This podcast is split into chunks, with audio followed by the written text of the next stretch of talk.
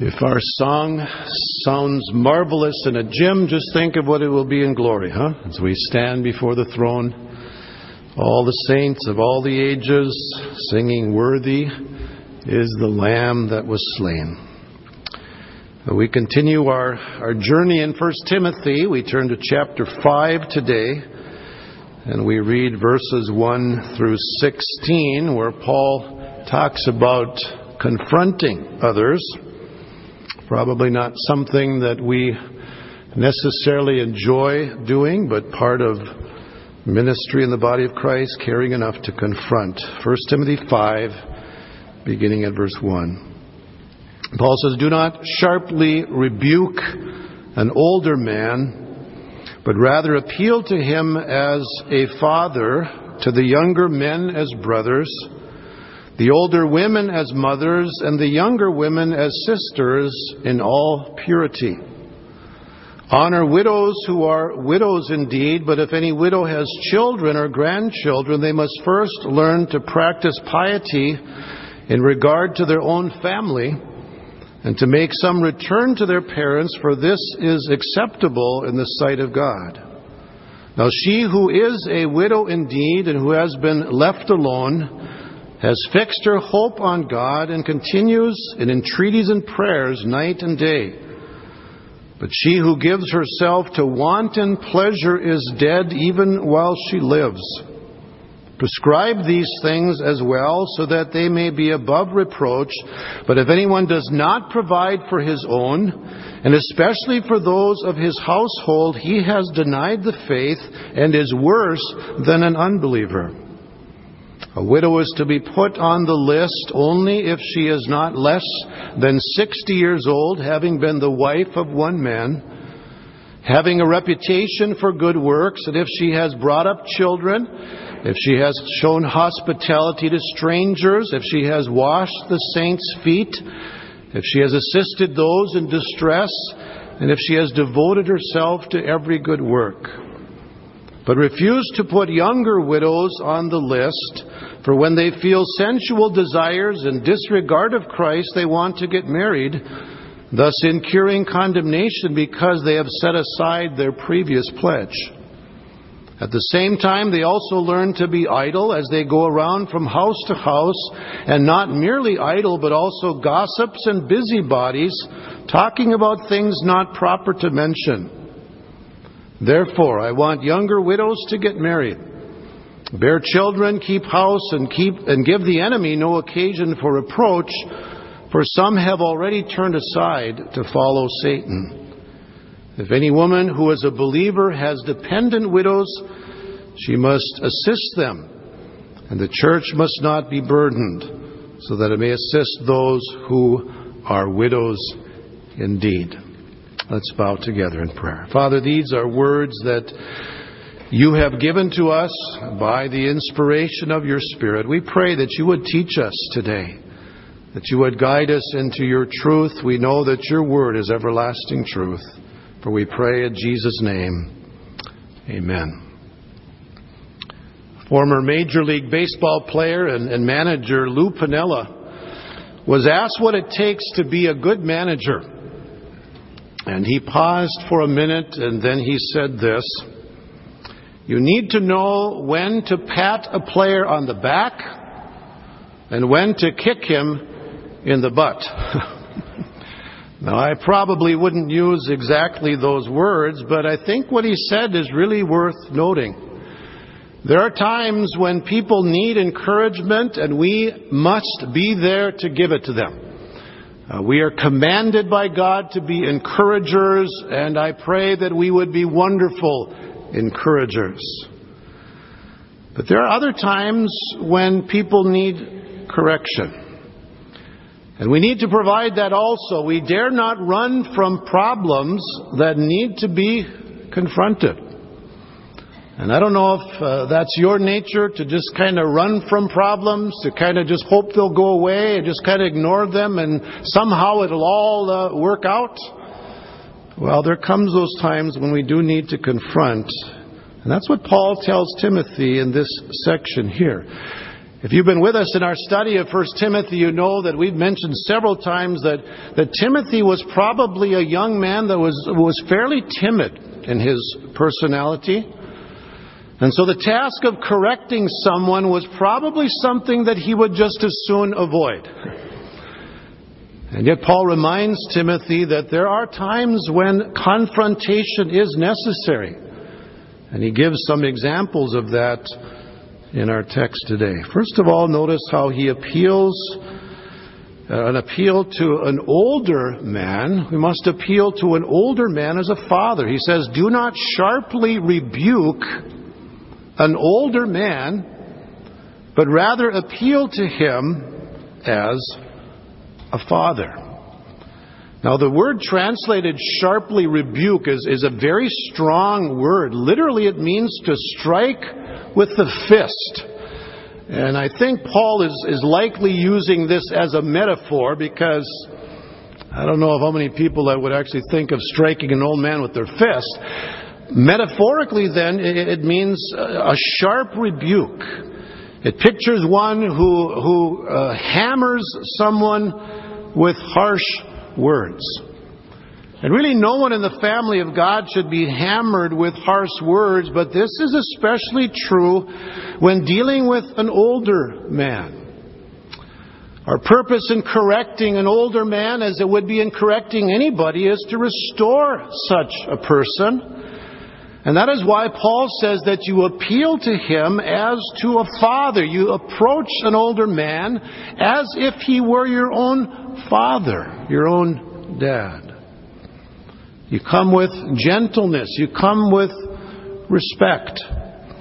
Our scripture lesson this morning was from Galatians chapter 6, and that first verse really describes it well. He says, Brethren, even if anyone is caught in any trespass, you who are spiritual, restore such a one in a spirit of gentleness. Each one looking to yourselves so that you too will not be tempted. The word restore there is a very interesting word. It was used to describe the setting of a broken bone. If you think of setting a broken bone, you obviously do that with gentleness, don't you? I remember when our son Andrew broke his wrist, both bones in the wrist needed surgery, and took him down to Children's Hospital, and uh, there was that guy, that nurse, that was not really gentle with his wrist. That I could just see Andrew's. And I thought, you know, there's a good example of where gentleness is very important. And so, as you think of rebuking someone, especially someone who's an older man, Paul says, you do it like a father. You do it with gentleness. You come with respect. You do not sharply rebuke an older man. And he goes on to younger men and he says, appeal to younger men as brothers.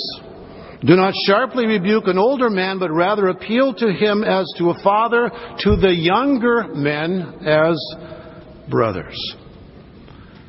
Have you ever been corrected by someone who comes to you with just an air of superiority? As someone who comes to you and says, you know, I'm the smart one, you're the dumb one, I'm wise, you are foolish, let me straighten you out. Does that work very well? But I tell you, when you come to someone with that kind of an attitude, there is a wall that goes up immediately. Just amazing how that works. And that's why Paul tells Timothy, as you deal with younger men, you treat them like a brother. If you come to someone on the same level as a member of the same family, they are much more likely to receive your counsel. It's interesting in 1 Peter chapter 5, Peter addresses elders and he has some things to say to them about their ministry. And yet he approaches them in this way, 1 Peter chapter 5 verse 1, he says, Therefore I exhort the elders among you as your fellow elder. Now, Peter could have come as an apostle and say, you know, I'm the apostle, I come with revelation from God, you need to listen to me. But he comes as a brother, as a fellow elder. Not this air of superiority where I'm the smart one and you're the dumb one and I'm going to straighten you out. It doesn't work.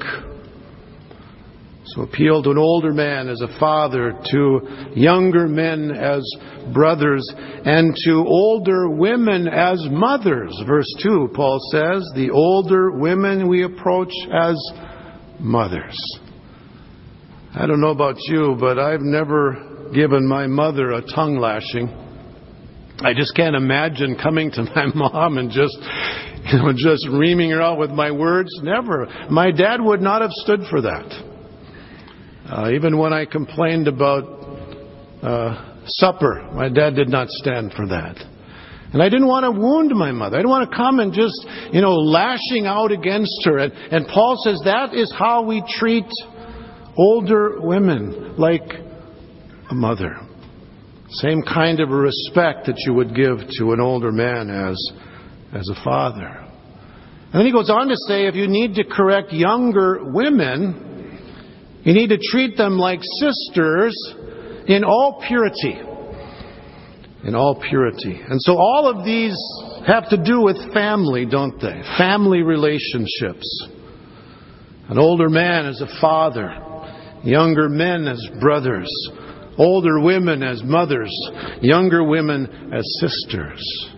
And that makes sense because what are we? If we love Jesus, if we call God our Father, we are a family, aren't we? We are part of the family of God. And as a part of the family of God, it ought to make a difference in how we deal with problems, shouldn't it? When there's issues between us, when there's something that needs to be confronted, when there's areas of concern, we deal differently as the family of God, or at least we ought to. And yet sometimes we see that that doesn't happen in congregations. I've seen uh, situations where there needs to be confronting of things and, and people get mad and they leave and, and they're, I'm out of here, I don't have to deal with this. That's not how a family functions. Then people walk away from conflict and they carry the conflict with them and they bring it into the next congregation. Instead of really learning what it means to function together as a family. Older men as a father, younger men as brothers, older women as mothers, younger women as sisters. And then he moves on in verse 3 to a, a longer section here. Here's an appeal to the congregation concerning widows, to care for widows. We know from the Old Testament that God has made it clear that widows are to receive special care. It isn't surprising that the early church, they chose those seven men in Acts chapter 6 to care for widows. They were being neglected in the daily uh, distribution of food. And, and the apostles said, you know, we, we, we must continue our focus on the word and on prayer. We need to choose some men who will take care of the widows. Uh, James 1 verse 27, uh, he says that uh, caring for widows is, a, is an evidence of, of spiritual life. Uh, pure and undefiled religion before God is to visit the orphans and the widows in their distress. So there's, there's that clear Old and New Testament uh, teaching that, that widows need to be cared for. And Paul is giving Timothy some instruction on that, and there's some areas of of confronting things that Timothy has to do with this as well. And I'm sure Timothy is thinking, come on, Paul, it's enough already. I got to deal with, with older men. I got to deal with uh, older women and younger men and women. Uh, young women. You give me some more? Come on, I can't deal with all this. But look at what he tells him. There seem to be three concerns here. Some widows who were being supported by the church had family that should have been caring for them. Uh, verse 3 says, Honor widows who are widows indeed. And then he defines that in verse 4 But if any widow has children or grandchildren, they must first learn to practice piety in regard to their own family and to make some return to their parents, for this is acceptable in the sight of God. Notice that, children. I hope you caught that. Some uh, return to your parents for what they have done to care for you. Did you catch that, children? Is that loud enough, huh? And especially if dad goes first, you need to make sure that mom is cared for, okay? And what was happening in the congregation there in Ephesus, where Timothy served, is that some widows who should have been cared for by their family were being cared for by the congregation, and the congregation was not able then to minister to those who really needed that help. Those widows who were really left alone. And notice how firm Paul is on this. Verse 7, he says, Prescribe these things as well so that they may, may be above reproach and in verse 8 he says, But if anyone does not provide for his own, and especially for those of his household, he has denied the faith and is worse than an unbeliever. Now that's pretty firm, isn't it? Paul says, if you don't care for your family, you have denied the faith. You are not living consistent with faith in Jesus. And then in verse 16 he says, If any woman who is a believer has dependent widows, she must assist them, and the church must not be burdened. Okay, so there were some that, that were being cared for by the congregation who had family. And Paul says, as a family, you need to deal with it. That's the first line of help for widows. The second issue Timothy had to address some widows who were being supported by the church were using the money for sinful pleasures. Verse 5, Paul says, Now she who is a widow indeed, and who has been left alone, has fixed her hope on God and continues in entreaties and prayers night and day, but the one who gives herself to wanton pleasure is dead even while she lives. And so what Paul is saying here is that widows who live for pleasure do not qualify for support from the congregation. John MacArthur puts it this way Far from being supported by the church, such women need to be abandoned to the consequences of their sin. Their desperate situation may then lead them to repentance. In the meantime, kingdom resources but must not be used to support a sinful lifestyle. So Paul says if, if there's a, a widow who's receiving support from the congregation and she's just living in pleasure, taking the money that was given for the sake of the kingdom and using it for sinful pleasures, Paul says don't support that. That person needs to be brought to repentance. Now, some would say that's harsh. But should we, as, a, as, as the body of Christ, be supporting ones who are living in sin and pleasure? But then there was a third concern. Some widows who may have wanted an official ministry in the church shouldn't be given that position. In verses 9 through 16, Paul describes widows who are involved in some kind of an official ministry. Because there are qualifications that they must meet in order to be put on what Paul calls the list. Look at verses 9 and 10. He said, A widow is to be put on the list only if she is not less than 60 years old. So, to be put on that list, you must be at least 60. Having been the wife of one man, having a reputation for good works, and if she has brought up children, if she has shown hospitality to strangers, if she has washed the saints' feet, if she has assisted those in distress, and if she has devoted herself to every good work. And so evidently these were older women who were known for their godly life, and they probably had some kind of ministry to younger women. That's the best we can figure out because in, in, Titus chapter 2, Paul talks about older women ministering to younger women. And it's likely that these women on the list, and Paul, obviously Timothy knew what the list was. We don't, haven't seen the list, but there were evidently qualifications for a, a widow who was over 60 who would then minister officially within the congregation, probably to younger women. Now, what may have been happening in Ephesus is that some of the younger widows may have wanted to be a part of that ministry. Their husband had died and, and, and no longer caring for him, and so they may have wanted to be a part of that ministry. And notice how Paul warns against this. Verse 15. He says, Refuse to put younger widows on the list.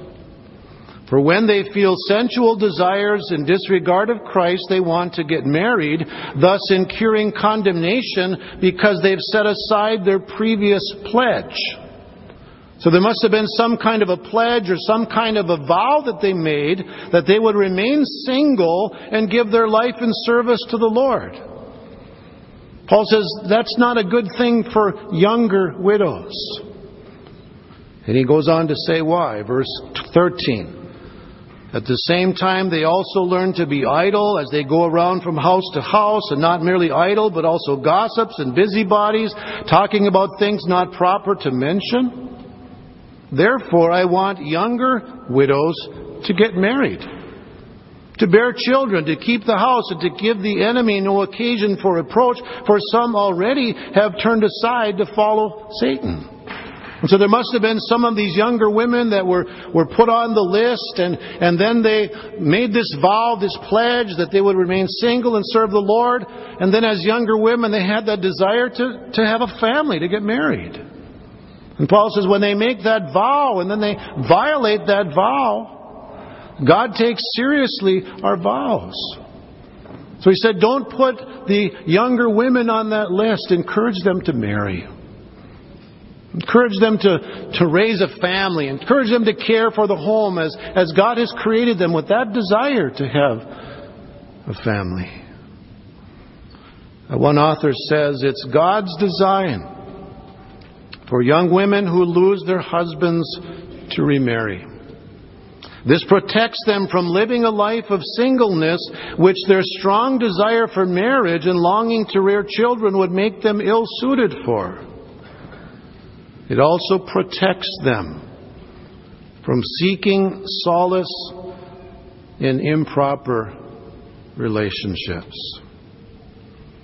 And so this instruction was not meant to punish the younger widows, but to protect them. Encourage them to marry. Encourage them to raise a family. Encourage them for that desire that God has placed in them for their protection. As you think about it, isn't that what ministry in the congregation is about? We want what is best for people. We want them to be protected from that which will bring pain into their lives. And that's why there are times then when confronting is needed. And that's the spirit in which we must confront because we care about people. We want what is best for them. If we see them traveling down a pathway that is going to end up in pain and heartache, how can we just say, well, if you want to go that way, go ahead, huh? if you're driving down the road and you know there's a bridge out, just going to say to the people coming behind you, well, if you want to go out, you know, uh, go into the creek, go ahead. It's your choice. That's not love. And yet in our culture today, that's the, that's the attitude of most people. That's the road you want to go, go ahead. Rather than saying, you know what, this is going to lead to pain. And I care about you. But I don't want you to go down that pathway. And that's the spirit in which we must confront when that's needed. I'm not saying that you should be the designated confronter where you're sticking your nose in everyone else's problem. That is not the point. Uh, there are times when we are neither part of the problem nor are we part of the solution. But when God has made it clear that He wants us to go to someone and just say, you know what? This is not the pathway you should be traveling. This is not the road that you want to go down because the end result of this is going to be heartache. And I humbly appeal to you that you would turn from that, that you would turn to Jesus. Now, often people will accept that. When they know that you're coming there in love and concern, I must say sometimes they won't. Sadly. But then you've done what you could.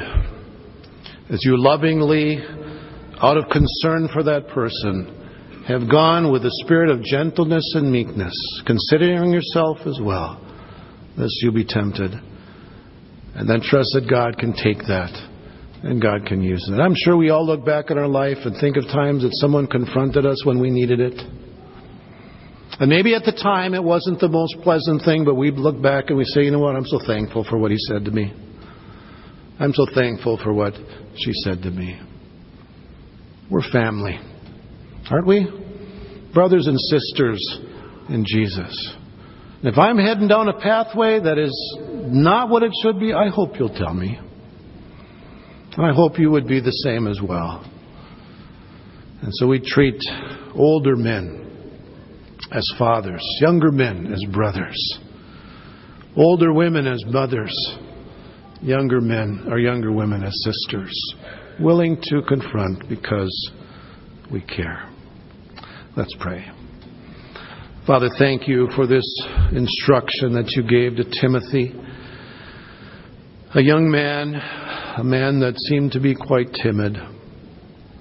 And yet, Lord, there were times in in his ministry when he needed to confront because he cared. And so, Lord, give us that love for people, that desire to see what is best for them, that willingness to confront when that is needed, done so in love for others. And may it be received with graciousness and with thanksgiving.